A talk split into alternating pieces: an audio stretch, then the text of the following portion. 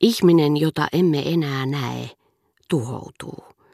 Hänen seuraava ilmestymisensä on uusi luomus, joka ei ehkä eroa kaikista edeltäneistä, mutta kyllä sitä välittömästi edeltäneestä, sillä näissä luomuksissa on aina vallitsevana. Niiden keskuudesta kohoaa aina vähintään kaksi vaihtoehtoa. Jos muistamme uskaliaan silmän iskun, ylpeän ilmeen, niin seuraavan kerran kohdatessamme suorastaan haaveellinen sivukuva ja lempeä hellyys, jotka olimme laiminlyöneet muistikuvassamme edellisestä tapaamisesta, yllättävät meidät täysin.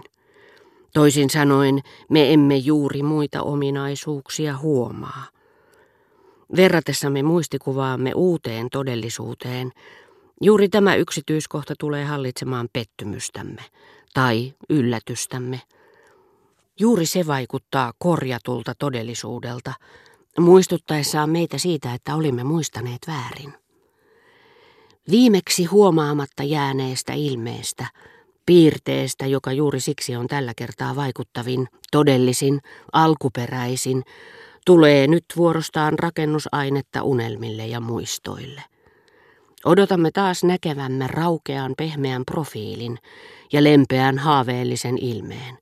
Ja sen jälkeen uudestaan seuraavalla kerralla tahdonvoima, joka ilmenee läpitunkevassa katseessa, terävässä nenässä, yhteen puristetuissa huulissa, tulee tasoittamaan eron odotuksemme ja kohteen välillä, jota se uskoi vastaavansa.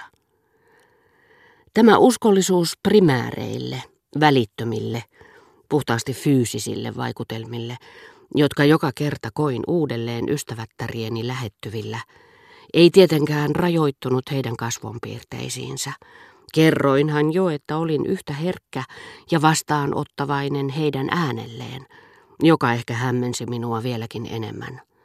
Sillä se ei ainoastaan tarjoa samoja yksilöllisiä ja aistillisia pintoja kuin kasvot. Se on osa samoja saavuttamattomia, pyörryttäviä syvyyksiä kuin toivoton suudelmakin. Pienen soittimen ainutlaatuista sävelmää muistuttavalle äänelle, johon jokainen pani kaikkensa ja joka kuului vain hänelle.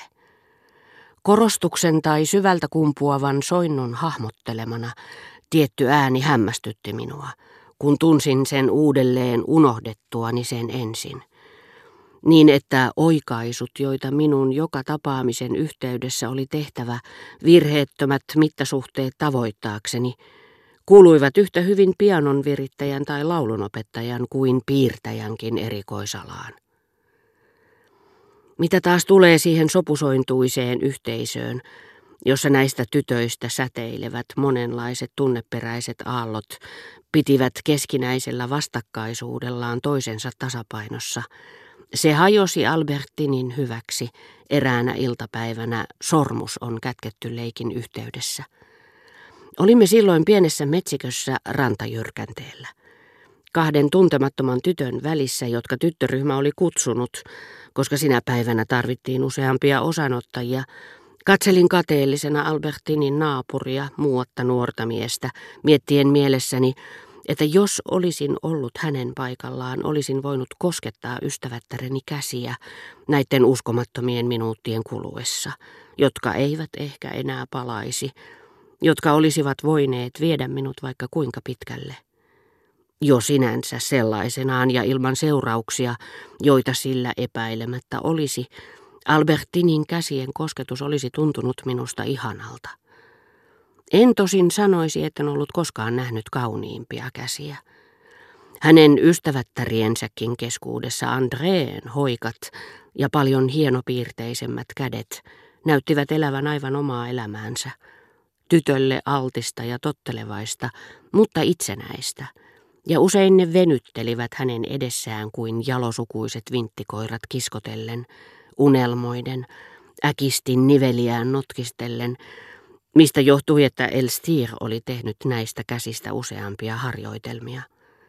Yhdessä niistä, joka esitti Andreeta lämmittelemässä käsiään takkatulen edessä, ne hohtivat valoa vasten läpikuultavan kultaisina kuin syksyn lehdet. Mutta Albertinin lihavammat kätöset antoivat ensin myöten ja kimmahtivat sitten vasten kättä, joka niitä puristi, mikä aiheutti aivan erityisen tuntemuksen. Albertinin käden painallus oli hellän aistillinen. Se sopi hänen ihonsa rusottavaan ja hiukan luumuun vivahtavaan väriin. Tämä painallus tuntui saattelevan teitä tytön sisimpään, hänen aistiensa syvyyksiin, niin kuin hänen naurunsakin, säädytön kuin kuherrus tai tietynlaiset huudahdukset. Hän oli niitä naisia, joiden käden koskettaminen on niin suuri nautinto, että tuntee kiitollisuutta yhteiskuntaa kohtaan siitä, että käden puristus on nuorten miesten ja naisten välisessä kanssakäymisessä sallittu ja hyväksytty. Jos mielivaltaiset kohteliaisuussäännöt olisivat korvanneet kädenojennuksen jollakin muulla eleellä, olisin joka päivä tuijottanut Albertinin saavuttamattomia käsiä yhtä palavan halukkaana tutustumaan niiden kosketukseen kuin nyt hänen poskiensa makuun. Mutta nautinnossa saada pidellä kauan hänen käsiään omissani, jos pääsisin hänen toverikseen sormusleikissä, näin muutakin kuin itse nautinnon. Miten paljon tunnustuksia, ujouteni tähän saakka tukahduttamia, olisinkaan voinut uskoa tiettyjen kädenpuristusten viestitettäviksi.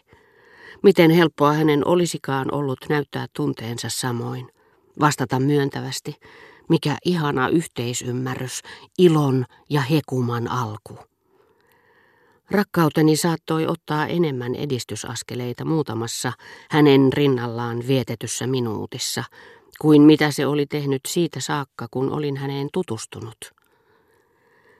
Tursin, etteivät nämä hetket kauaa kestäisi, että ne olisivat kohta ohi, sillä tätä typerää leikkiä ei pitkitettäisi loputtomiin ja kun se olisi lopussa, olisi liian myöhäistä. Enää en voinut pysyä aloillani. Jäin tahallani kiinni sormuskädessäni ja piirin keskelle päästyäni olin olevinani niin kuin en olisi sitä huomannutkaan mutta itse asiassa seurasin tarkkaavaisesti sen kulkua, nähdäkseni koska se joutuisi Albertinin vierustoverin käsiin. Tyttö itse nauroi täyttä kurkkua, iho leikin ilosta ja menosta ihanasti punertaen. Me olemme parasta aikaa metsässä kauniissa, kuiskasi André, osoittaen puita, jotka meitä ympäröivät. Katseessaan hymy, joka oli tarkoitettu yksin minulle, ja näytti säteilevän leikkijöiden yli ja ohitse, ikään kuin vain me kaksi olisimme olleet tarpeeksi älykkäitä, voidaksemme reagoida useammalla kuin yhdellä tasolla, ja tehdä estetiikkaan liittyviä huomautuksia leikin johdosta. Hän meni jopa niin pitkälle, että vaivautui laulamaan, vaikkei hänen mielensä tehnytkään. Se meni juuri tästä, metsän kärppärouva kullat. Se meni juuri tästä, metsän kauniin kärppä. Niin kuin tietty ihmistyyppi, jonka on mahdotonta käydä Trianonissa ilman, että järjestää siellä juhlat Ludwig 16 tyyliin, tai josta on hienoa laulattaa jokin aaria juuri siinä ympäristössä, jota silmällä pitäen se sävellettiin. Uskon, että tavallisissa olosuhteissa minusta olisi ollut vaikea olla pitämättä hänen toteutustaan viehättävänä, mutta nyt olivat ajatukseni muualla – Leikkijät alkoivat hämmästellä taitamattomuuttani, ihmetellä, etten ollut vieläkään keksinyt sormusta.